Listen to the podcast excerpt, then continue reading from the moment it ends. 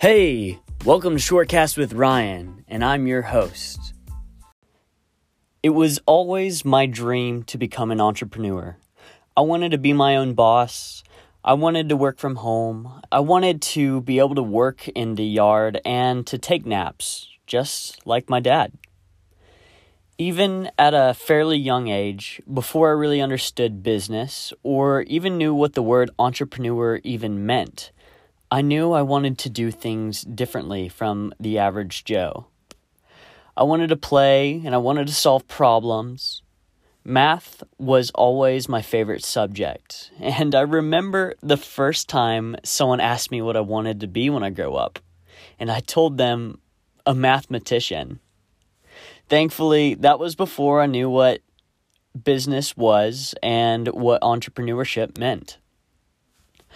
I was never really the kid that had all the stories of hustling growing up. I never had a lemonade stand. I never tried to sell things or flip some bubblegum on the playground. In fact, I was often seen as a troublemaker or a class clown for the longest time. My very first taste of entrepreneurship was my freshman year of high school. It was at the beginning of the year, and I had just turned fifteen. Because my parents were split and I spent half the week at one house and half the week at the other, I was eligible for a hardship license that let me drive at fifteen. My license was accepted, and with the help of my grandpa, I was able to get my very first car, a used two thousand eight Mercury Mariner, which I'm still driving nine years later today. Anyways, a month or two go by, and I noticed in my first hour how a couple people usually come in with a Monster Energy drink, a soda, or a coffee. I also start to overhear the struggles of other kids not being able to get a drink or a snack in the morning because they're either riding the bus or carpooling with theirs or other kids' parents. It all started one day when I had talked to a buddy of mine in class. I asked him if he would pay me to bring him a drink in the morning. He said, hell yeah. He's been wanting a monster a monster energy drink in the morning, but never has time to go to the store. His parents won't bring him. I told him to bring five dollars tomorrow, and I'll bring him a Monster Energy. So the next day, I simply leave my house a few minutes early, go by the gas station, buy a Monster for three dollars, then bring it to class. My friend happily hands me the five dollar bill in exchange for the Monster. Well, it turns out a Monster is something he wanted every single morning. Where this fourteen-year-old got all the money, I have no idea. But I was happy to pocket two dollars on my way to school every day. After a week or two of buying Monster for my buddy, I had other people start wanting some sort of drink or snack from the gas station.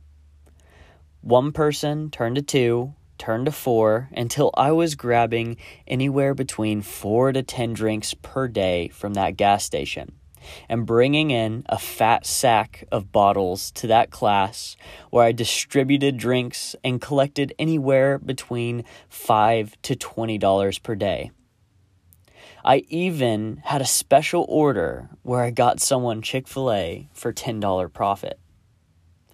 Unfortunately, after about a month, my teacher, who at first was accepting of my little venture, decided it was time to shut me down, threatening detention if I kept bringing and selling drinks. I didn't really have another venture through high school, as I was way too busy playing Call of Duty in almost all of my free time, but that's another story. I started my degree in management at the Walton College of Business, coming straight out of high school. I still had the aspirations of being an entrepreneur, but I never felt like I ever had the right idea. I thought, surely entrepreneurs just wait until they get their perfect idea, like it was coming to them, like it was destiny. Well, after three years, that idea never came. I was heading into my senior year, still wanting to be an entrepreneur, but I could feel myself being hurriedly shuffled towards corporate America. Until one day, I get a call from a friend who had a golden retriever puppy that they would pay me to watch for a week. I had just gotten in my new house that had a fenced backyard. I didn't have any dogs of my own yet, and my family always had golden retrievers, so I gladly accepted. I watched the puppy named Leo for two weeks, and during those two weeks, I treated Leo just like I would treat my own dog. I took him for walks, I fed him, played with him, of course, and did my best to train with him, teaching him to sit, lie down, heel, speak, stay, and even to potty outside.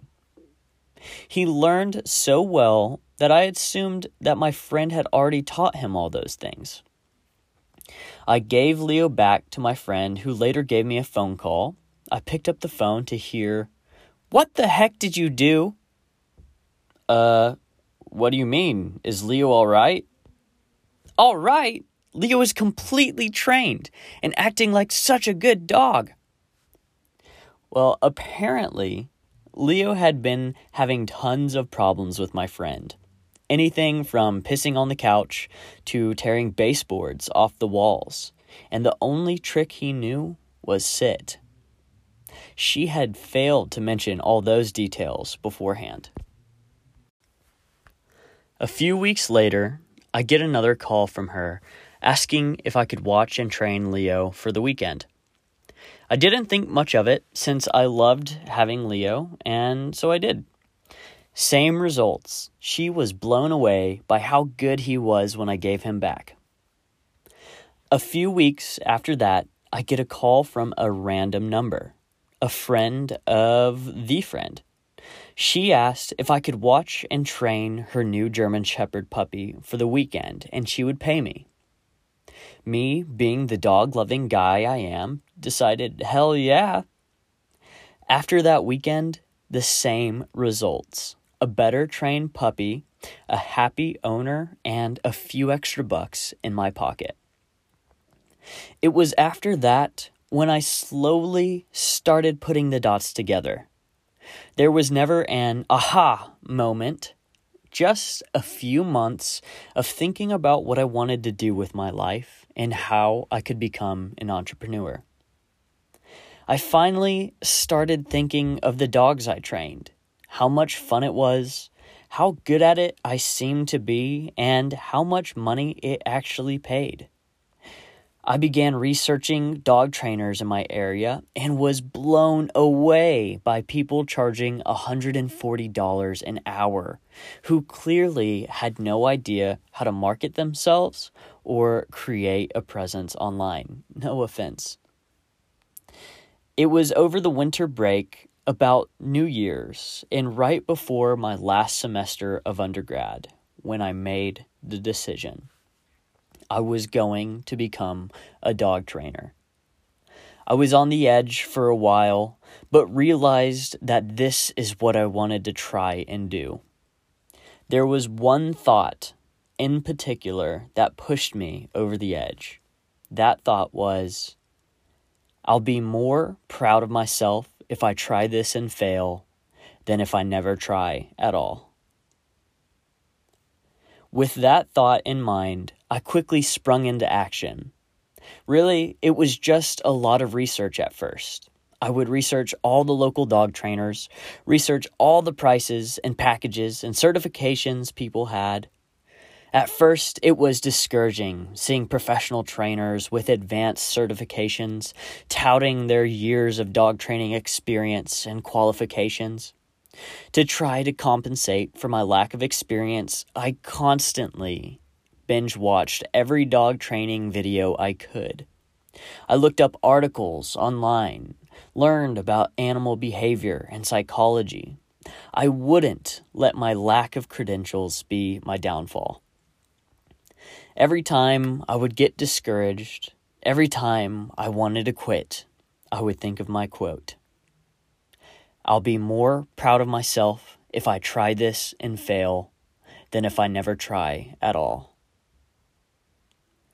I'll have to say, besides the self-doubt, the hardest part of starting the dog training business was telling my parents. I was so lucky that they had set aside enough money to put me through college, and I'm thankful for that. But they had thought I was going to play the safe route, get a standard job, start making good money, and doing the things that every other business school graduate does. Telling them I was going to risk everything and use my business schooling to train dogs was no easy conversation. But luckily, I won over their support and pushed on. I persisted.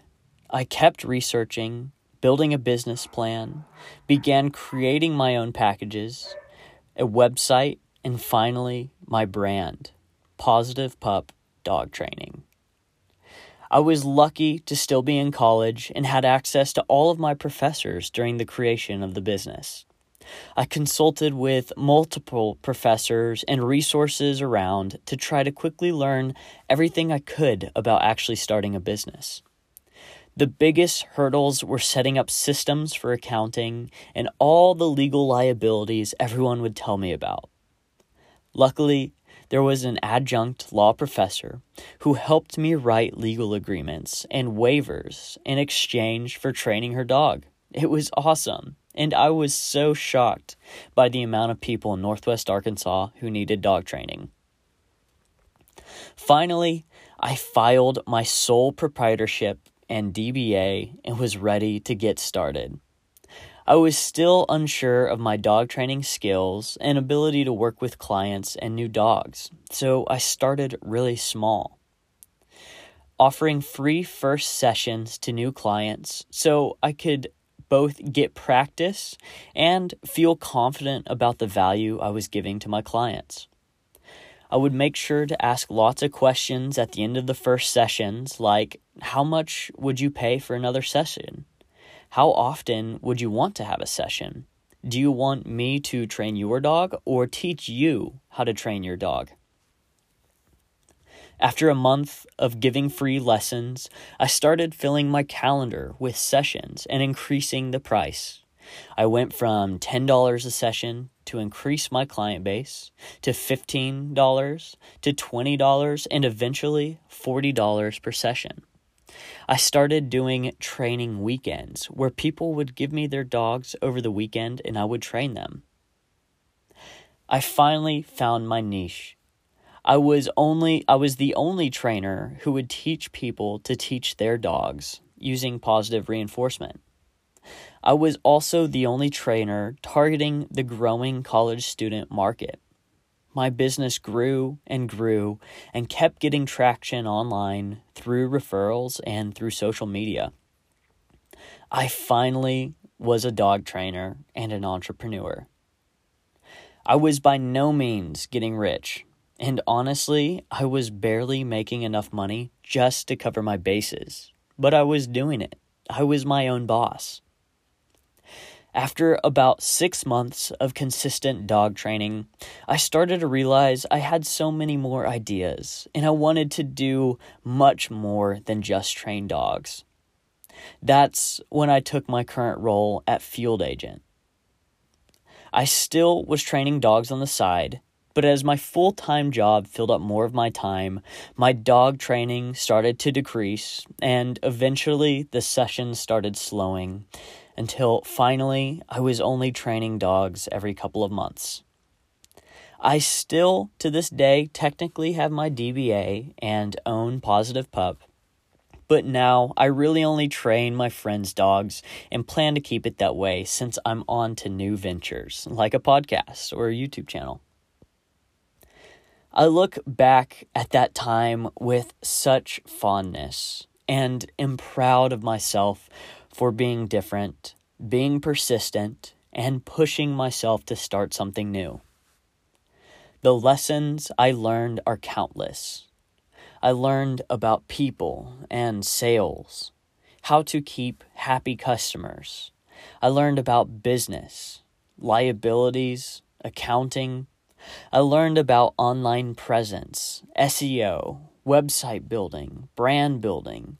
I learned how hard it is to be your own boss and how difficult it is to be productive every day when you are the only one making the decisions. And finally, I learned how to train dogs. I will carry these lessons and memories with me for the rest of my life, and I'm glad to have finally gone from wantrepreneur to entrepreneur. For those of you out there that may be on the edge of wanting to start something or try something new, but are too scared to pull that trigger, I hope you can learn the key lesson that I did. You'll be more proud of yourself for trying something new and failing than if you never try at all. Thank you for listening to this episode and tuning in today with Shortcast with Ryan. I really appreciate you listening to this story, as it's very important to me and one of the biggest transformations in my life that I've experienced to this day. It's also one of the biggest sources of lessons that I have learned and everything that I've experienced. So I appreciate you listening. Feel free to check out my other episodes. There's plenty to choose from and lots of interesting topics. Go ahead and listen to one. Also, I'm starting a YouTube channel called Real with Ryan. You probably won't be able to find it through a search because it hasn't really gotten off the ground yet, but I'll keep on plugging it here because I think it will show a different, more goofy side of me, and through videos, which I know as a podcast uh, is a little bit, you know, can't do. So feel free to check out my other stuff. Once again, I appreciate you listening, and I hope you have a great day.